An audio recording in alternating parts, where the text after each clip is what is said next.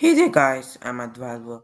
Welcome back to another new episode of The Adventures of Sherlock Holmes. Chapter 1 A Study in Toilet. So, are we continuing? Um, okay, so if you don't remember, please watch the first two episodes and let's get going. All the same, he looked distinctly revealed when his desk phone rang just then. He excused himself for a few minutes, saying it was a personal call. Srilok told him that we would wait outside. The moment we stepped out of the cubicle, Srilok whispered that it was time for us to leave. I agreed, but dreaded going past the receptionist again. My friend had a better idea. The fire exit was nearby.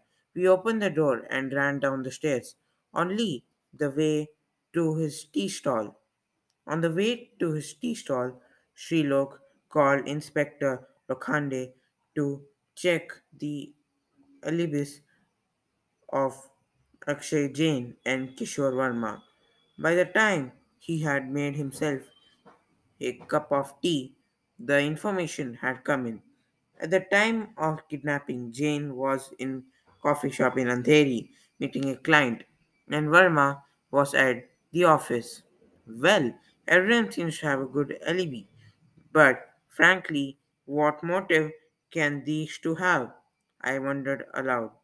The case seemed to have hit a dead end, but I was so wrong. Next evening, Srilok called me from his Kaka's mobile.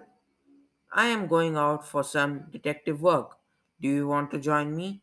I could sense a bit of hesitancy in his voice. Of course, that'll be epic. I replied heartily. He had called an autowala friend. We set off in silence. Soon we were in Andheri and stopped at the real estate office. Srilok asked for the time. It was 6:10 p.m. Just then, a car backed out of the parking lot. He asked our autowala to follow it. We were soon caught in traffic on the Western Express Highway. Around half an hour later, the car, a round, a rundown sedan, exited the highway at Jogeshwari. At Jogeshwari, we kept at a distance as the traffic eased. I had not been able to get a glimpse of the driver. There was no one else in the car. The vehicle entered the compound of a building under construction, fenced with corrugated tin sheets. The place was deserted. Srilok said grimly, I am going to follow him. You wait in the auto. If I am not out in five minutes, call the police. We waited nervously, eyes on my watch. Finally, after four minutes and 29 seconds, Sherlock came out. His face was charged with excitement. Take a U turn and park on the side, he told the auto driver. Driver was the driver did as directed. Sherlock kept watching uh, through the small oval opening at the back of the auto. Soon the sedan came out and passed us. I tried to see who was in it, but was blocking my view. We started following the vehicle again. Sherlock was fidgety on the way and did not respond to any of my questions. He called up Lokhande, but I couldn't hear anything amidst the noise of the traffic. I just caught the word airport, and sure enough, the car seemed to be heading there. Sorry for that. There was a long line of vehicles at the drop off point at Chhatrapati Shivaji International Airport. We seemed to have lost our guy in the crowd of travelers, bags, and luggage trolleys, but Srilok spotted him from behind, hurrying towards the departure gate. We ran after him. I saw Inspector Divya Lokhande approaching from the other side, marching towards the gate. Just as the guy was about to enter, she announced, Kishore Verma, You are under arrest for the kidnapping of Mr. Avtar Piramal. The next day, I was feeling pleased about the adventure, but there was the, but there were still many unanswered questions on my mind. I got a call from Srilok in the afternoon. He sounded relaxed and cheerful. Verma has confessed. Inspector Lokhande wants me to be there while they are recording his statement. You want to come? This was my first time in a police station. I tried not to look too lost. I now give you the story in the man's own words. My father was a partner in other Piramal construction company. Piramal accused my father of fraud and took over the company himself. We lost all our property fighting the case. I was in college at the time.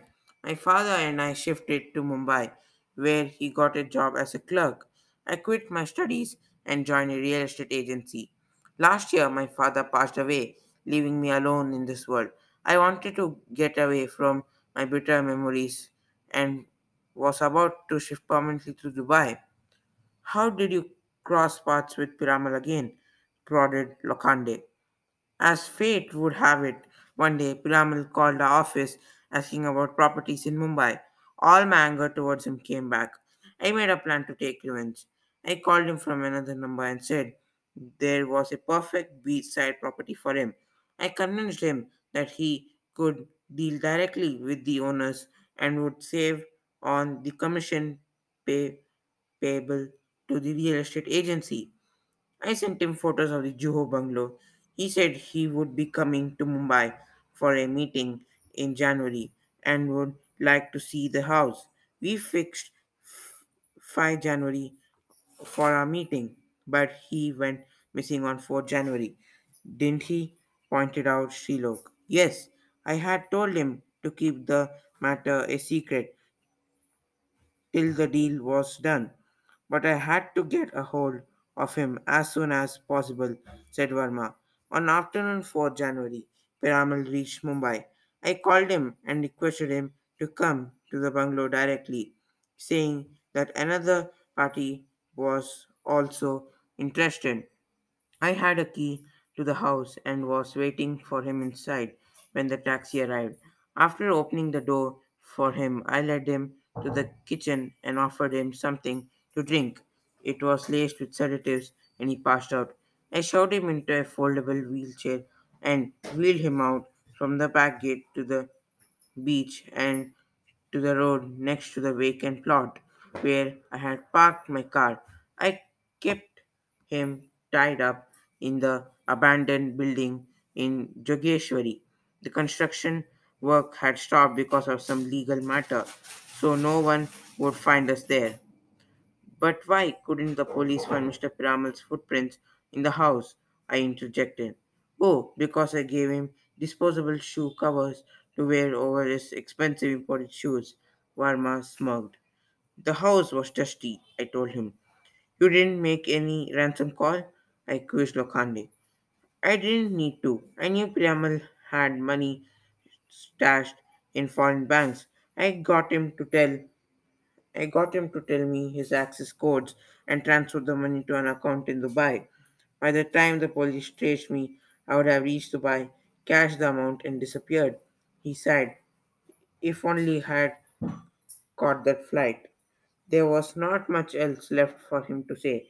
His plan had been foiled by the brilliant Srilok. Mr. Piramal, of course, had been rescued and was ensconced elsewhere with the police, giving his version of the events.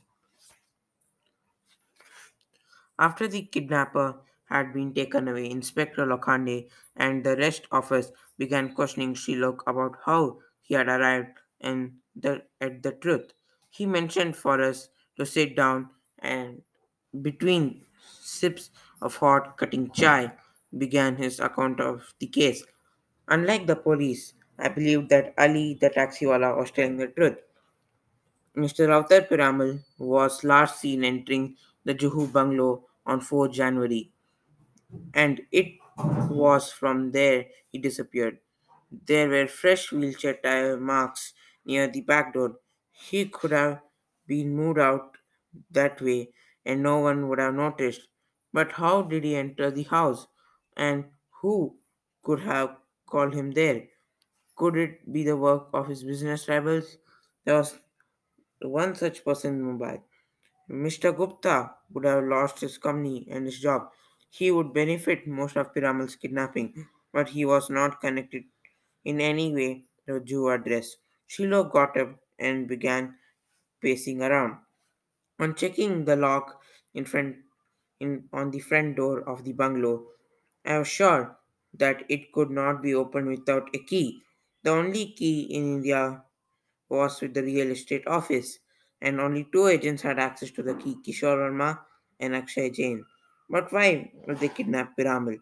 Lokhande sighed and shifted in a seat, probably regretting that she had not taken up this line of inquiry. I then checked the opportunity, he continued. At the time of kidnapping, Mr. Gupta was in a meeting with 10 people. It would be a big risk to trust all of them to join a kidnapping plan. He had a motive but not Mauka. He didn't have the opportunity. Akshay Jain was in a coffee shop meeting a client. Both the client and the waiter said that he was there the whole time. Why, why would they lie to save Jain?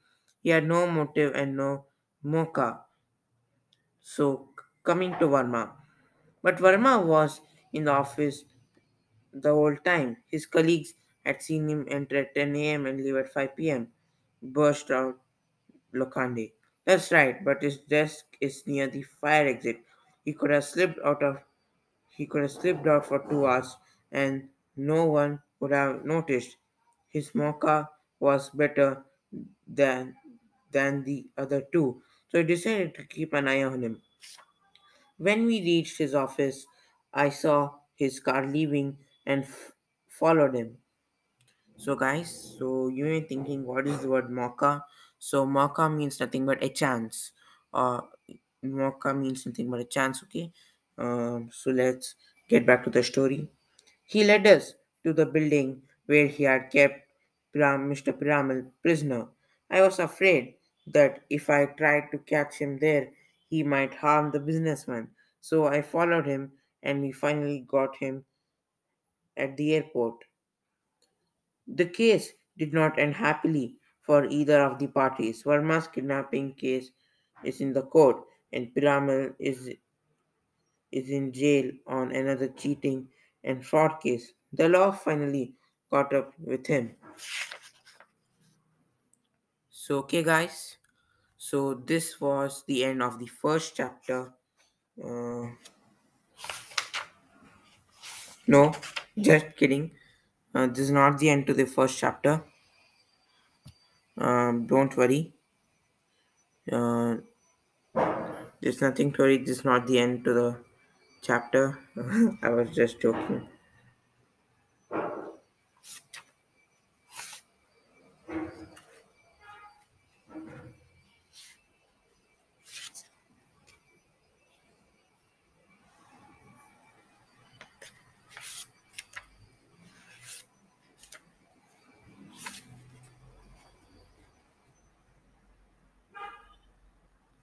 Okay. Um. So I was right. This end. Uh, I thought uh, these were another, but I'm sorry. This is the end of the first chapter. So yeah guys so the next chapter is the lunchbox and uh, this is really interesting so sorry if i fooled you and even i was fooled because mistakenly opened another page and i didn't read it was the second chapter's page so yep guys. So that's it. Uh, thank you for listening. Uh, make sure to follow me on spotify and on anchor. Thank you. See you. Till then goodbye